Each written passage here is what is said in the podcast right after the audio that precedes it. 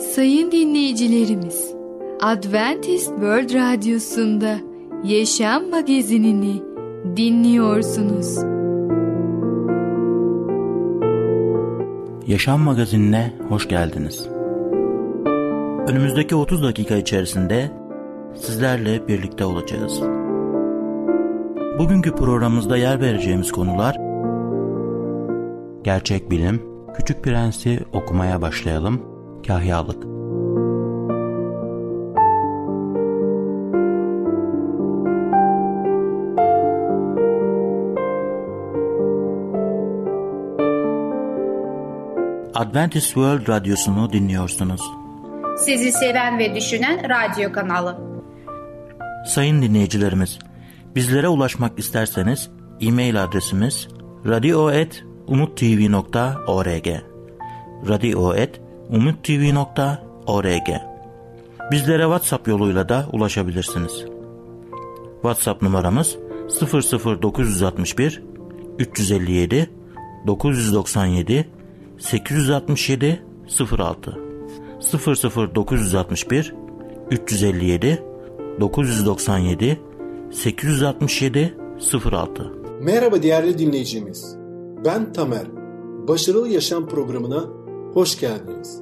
Bugün sizlere gerçek bilim hakkında konuşacağız. İlk önce Eyüp 26. 7. ayeti okumak istiyorum. O boşluğun üzerine kuzey göklerini yayar, hiçliğin üzerine dünyayı asar. Kutsal kitabın doğru olduğunu nereden bilebilirim?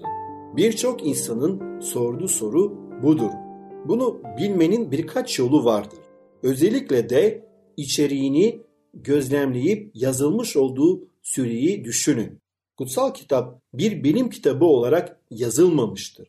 Ama bilimsel olarak doğrudur. Christopher Columbus'un zamanında insanlar dünyanın bir tabak gibi düz olduğunu düşünüyorlar. Kenardan düşmesinler diye okyanusta fazla açılmaya korkuyorlardı. Ferdinand Magellan dünyanın etrafını gemiyle dolaşarak bu teorinin yanlış olduğunu kanıtlamıştı. O zamandan beri insanlar uzaya uydular ve aya içinde insan olan uzay gemileri gönderdiler. Bunlar aracılığıyla resimler çekerek yeryüzünün neye benzediğini kendileri gördüler. Tanrı bütün bunları kendi sözünde çok uzun bir süre önce bildirmişti. Yeşaya, dünya dairesi üzerinde oturan odur diyerek yeryüzünün yuvarlak olduğu fikrini vermişti. Tanrı, Yeşaya'nın dünyanın yuvarlak olduğunu bildirmekle kalmamış, ondan daha uzun yıllar önce Eyüp peygamber aracılığıyla konuşarak o boşluğun üzerine kuzey göklerini yayar, hiçliğin üzerine dünyayı asar demişti. Bizler Eyüp ve Yeşaya'nın günümüzdeki insanların sahip olduğu araçlara sahip olmadıklarını biliyoruz. Binlerce yıl önce yaşamış oldukları halde bir aletten çok daha fazlasına, Tanrı'ya, yeri ve göğü yaratan, her şeyi bilen Tanrı'ya sahiptiler. Bu yüzden bu ve yazılmış olan diğer ayetleri ve kutsal kitaptan bilimsel gerçeklere uyum içinde olduğunu düşündüğümüzde bunlar kutsal kitabın doğru olduğu hakkında bize güvence verir. Sizce kutsal kitap gerçekten Tanrı'nın sözü mü?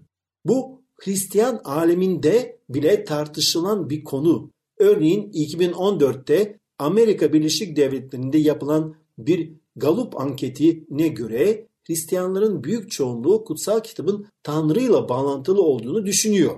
Öte yandan ankette katılanların yaklaşık 1/5'ine göre kutsal kitap insanların yazdığı eski masallardan, efsanelerden, hikayelerden ve kurallardan ibaret.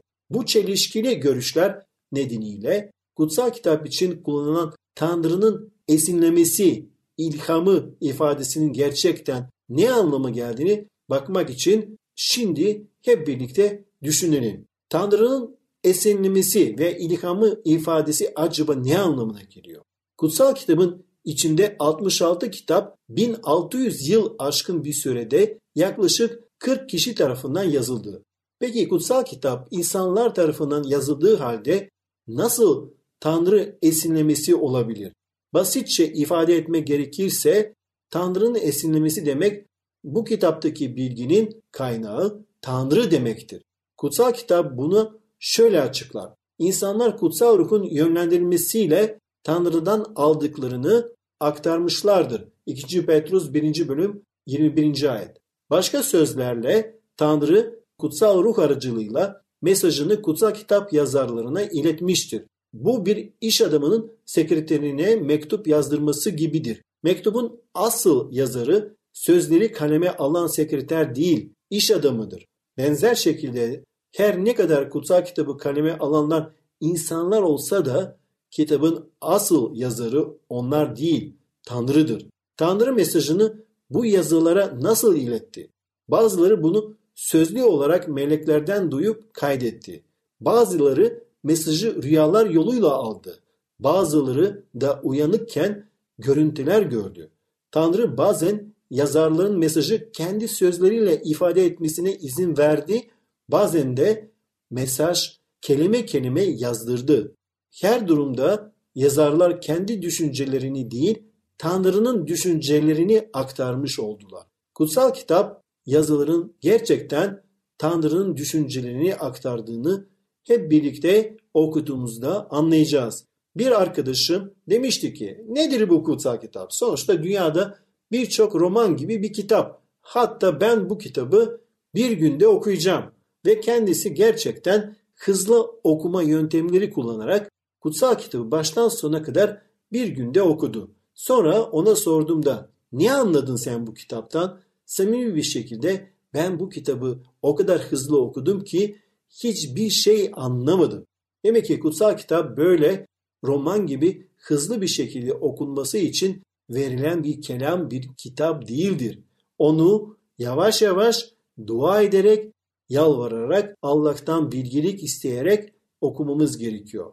Bu kitap kendi kendini açıklıyor. Bu kitap aslında Tanrı'nın esinlemesi olduğu için Tanrı kendi esinlemesini, kendi iradesini kutsal kitapta açıklıyor. Ve böylece Allah'ın bizimle ilgili mesajını, sözlerini öğrenmiş oluyoruz. Peki bu sözleri, bu kelime okuduktan sonra ne yapacağız? Tabii ki şöyle diyebiliriz. Bu sözler şu peygambere aittir, şu kişiye aittir. O sözler onu ilgilendirir. Ama aslında unutmayalım ki Yüce Allah asıl bu kitabın yazarıdır. Dolayısıyla orada okuduğum gerçekler, prensipler, emirler, buyruklar Yüce Allah'ın bize verdiği buyruklardır. Dolayısıyla ben o sözlere uymamazlık yapmamam gerekiyor. Tam tersine Allah'a itaat etmem lazım. Onun sözünü okumam lazım ve ona göre yaşamam gerekiyor. Allah'a kalbimizi açalım ve birinci eri ona teslim edelim. O bizim rehberimiz olsun. O bizi mutlu yarınlara götürsün. Onun yardımıyla başarılı dolu bir iman yaşamı sürdürebilirim. Çünkü biliyorum ki Allah sevgi dolu bir yaratıcıdır ve herkesin tövbeye gelip yaşamamız için ona gelmemizi istiyor. Değerli dinleyicimiz, bugün gerçek bilim hakkında konuştuk. Bir sonraki programda tekrar görüşmek dileğiyle, hoşça kalın.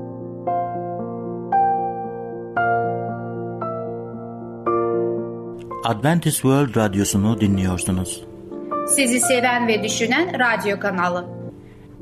Sayın dinleyicilerimiz, bizlere ulaşmak isterseniz e-mail adresimiz radio@umuttv.org radio@umuttv.org. Bizlere WhatsApp yoluyla da ulaşabilirsiniz. WhatsApp numaramız 00961 357 997 867 06 00961 357 997 867 06.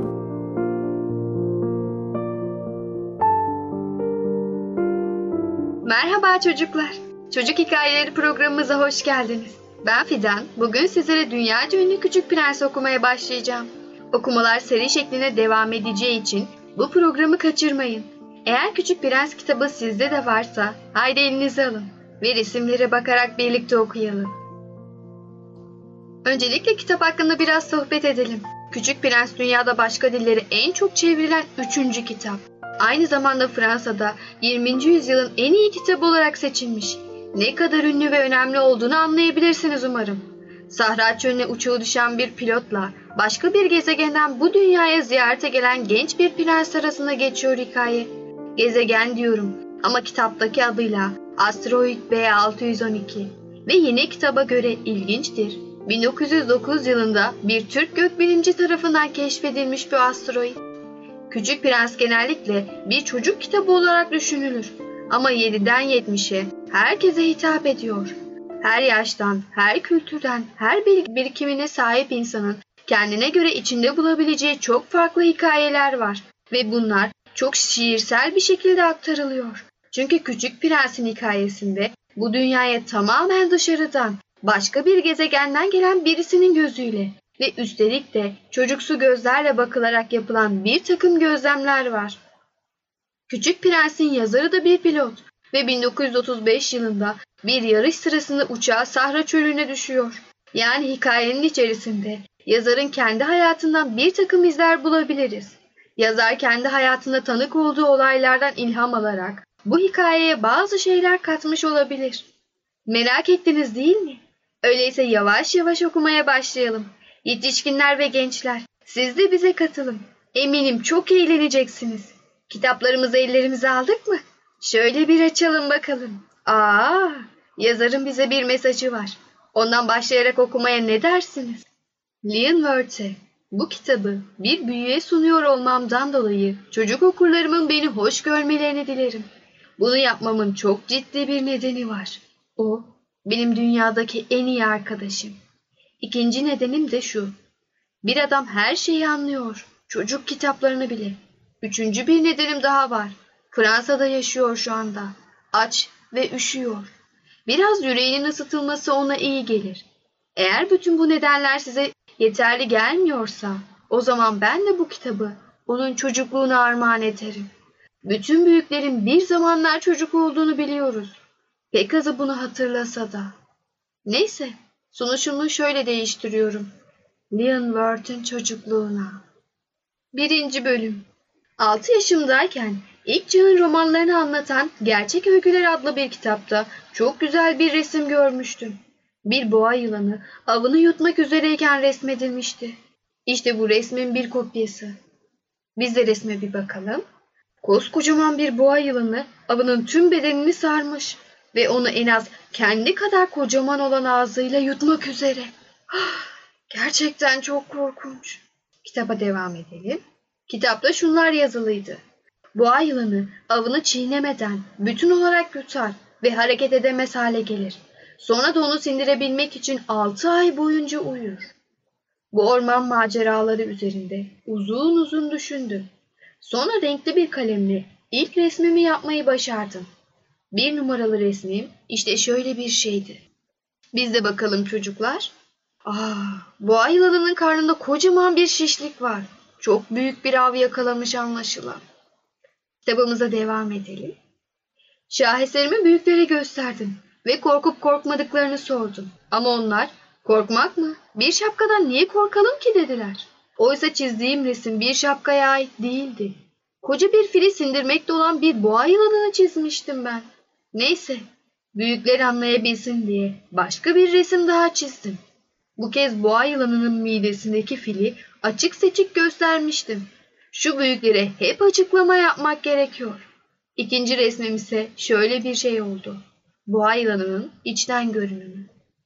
Bu kez büyüklerin cevabı boğa yılanını içten ya da dıştan çizmeyi bir yana bırakıp coğrafya, tarih, aritmetik ve gramerle ilgilenmemi tavsiye etmek oldu.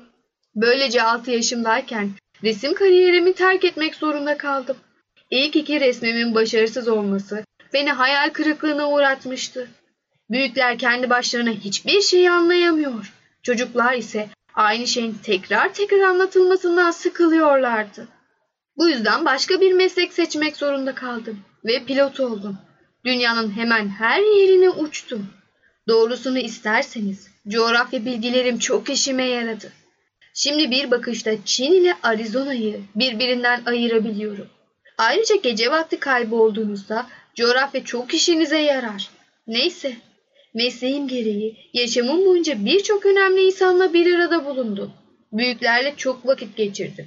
Ama korkarım bu yakın ilişkiler bile benim onlar hakkındaki düşüncelerimi değiştirmedi. Ne zaman yeterince zeki olduğunu düşündüğüm biriyle karşılaşsam hemen ona bir nolu resmimi gösterdim. Bu resmi hep yanımda taşıyordum. Çünkü ilk deneyimimdi. Bakın onu gerçekten anlayabilecek miydi? Ama hepsi bunun bir şapka olduğunu söylediler. Bu yüzden ben de bu hayranlarından, ilk çağdaki ormanlardan ya da yıldızlardan bahsetmeyi bırakıp onların seviyesine indim. Onlarla bilinç, gol, politika ve boyun bağları hakkında konuştum. Böylece bu yetişkinler benim gibi duyarlı biriyle karşılaştıkları için çok mutlu oldular. Evet, çocuklar, 1. bölümü böylece okumuş olduk. Sen de bazen büyüklerin seni asla anlamadığını mı düşünüyorsun? Ben de küçükken öyle düşünürdüm. Tıpkı yazarın söylediği gibi onlara hep açıklama yapmak gerekiyor. Hiçbir şeyi tek seferde anlayamıyorlar. Gerçekten çok garip. Senin de resimlerin tıpkı yazarın gibi büyükler için çok mu garip geliyor? Yine de asla resim yapmaktan veya şarkı söylemekten veya başka herhangi bir şey yapmaktan vazgeçme. Büyükleri de anlamak için çok fazla kafa yorma. Nasılsa sen de bir gün yetişkin olacaksın. Ama yetişkin olsan bile içindeki bu güzel çocuğu asla öldürme. Aynı zamanda derslerini de ihmal etme.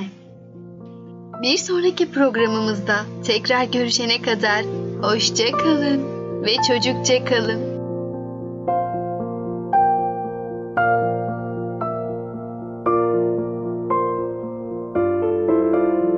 Adventist World Radyosu'nu dinliyorsunuz. Sizi seven ve düşünen radyo kanalı.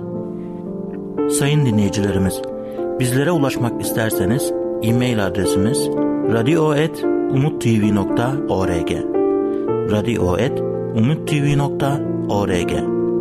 Bizlere WhatsApp yoluyla da ulaşabilirsiniz.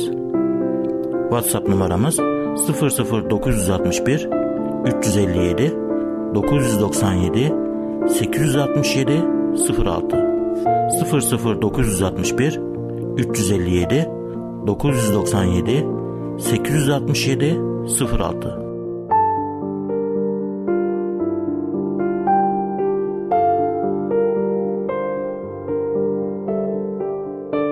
Sevgili dinleyici, merhabalar. Ey Babalar programıyla sizlerle birlikte olmaktan mutluluk duyarım. Ben Ketrin. Bugün size konuşmak istediğim konunun ismi kahyalık. Bu programda paradan fazla söz etmeyeceğim bile. Çocukların başka şeylere bakma konusunda öğrendikleri şeyler parayı kullanış biçimlerini etkileyecektir. Eğer kendilerine her zaman daha çok oyuncak ve kitap alınacağını düşünerek büyüyorlarsa kitaplarının üzerine basacaklar ve oyuncaklarını her tarafa atacaklardır.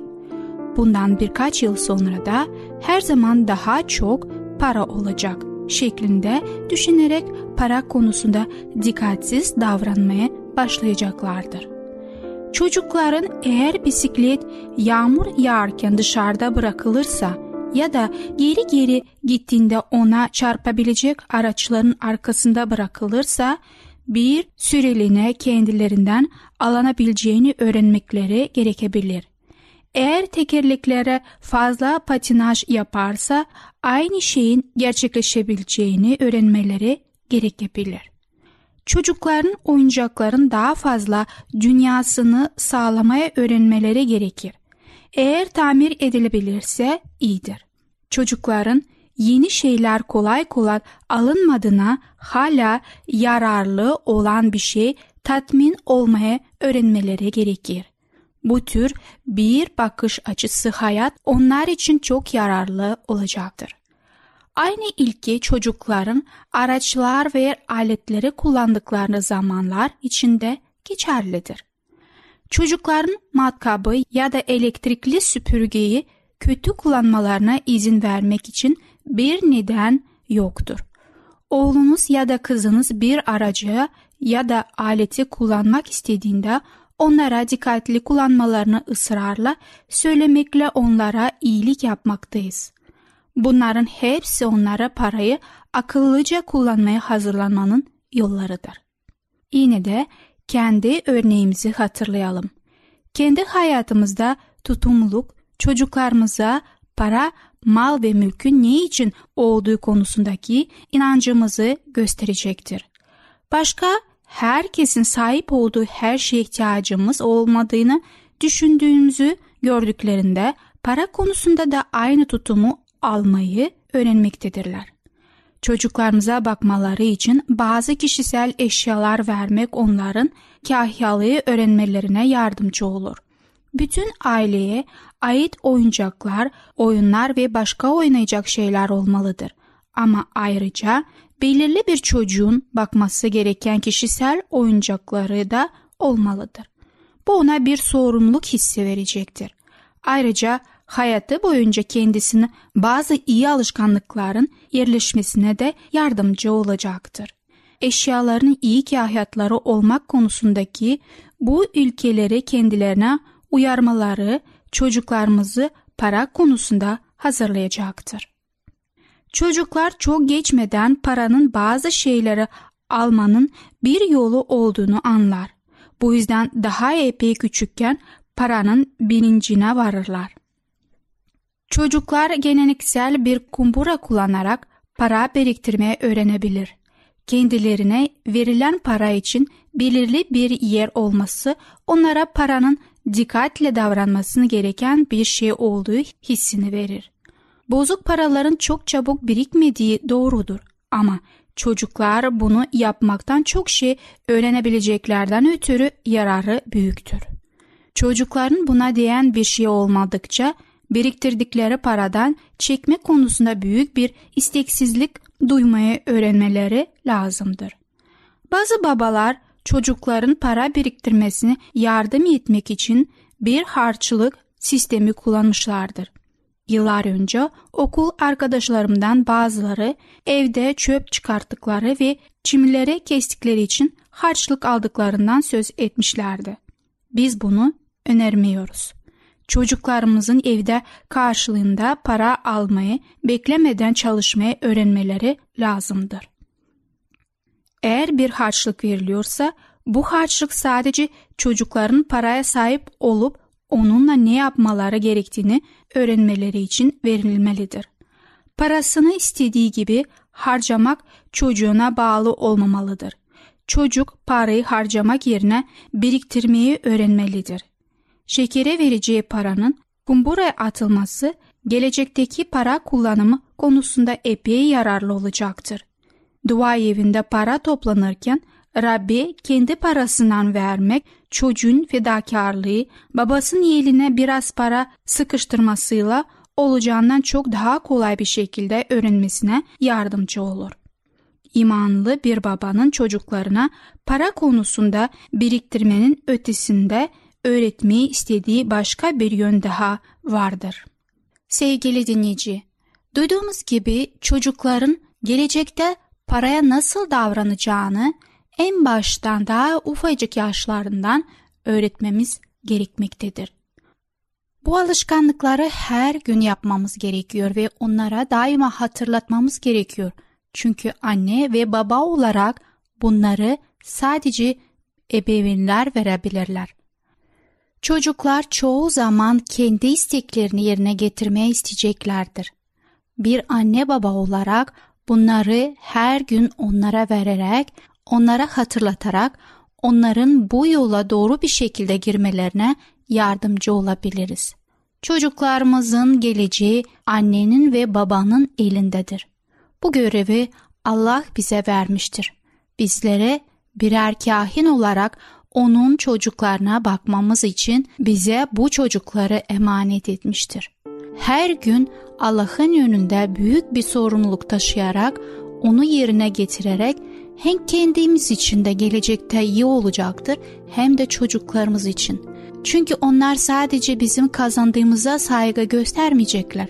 Onlar kendi paralarına da gelecekte tasarruflu ve tutumlu bir şekilde harcayacaklardır. Ve aynı şekilde de Allah'la paylaşmayı öğreneceklerdir. Sevgili dinleyici, Kahyalık adlı konumuzu dinlediniz. Bir sonraki programda tekrar görüşmek dileğiyle. Hoşçakalın. Adventist World Radyosu'nu dinliyorsunuz. Sizi seven ve düşünen radyo kanalı.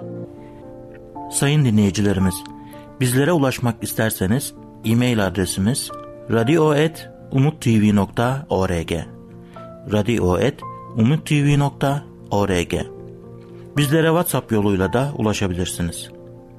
WhatsApp numaramız 00961 357 997 867 06 00961 357 997 867 06. Gelecek programımızda yer vereceğimiz konular: ruhsal keder, yağlar, vermek.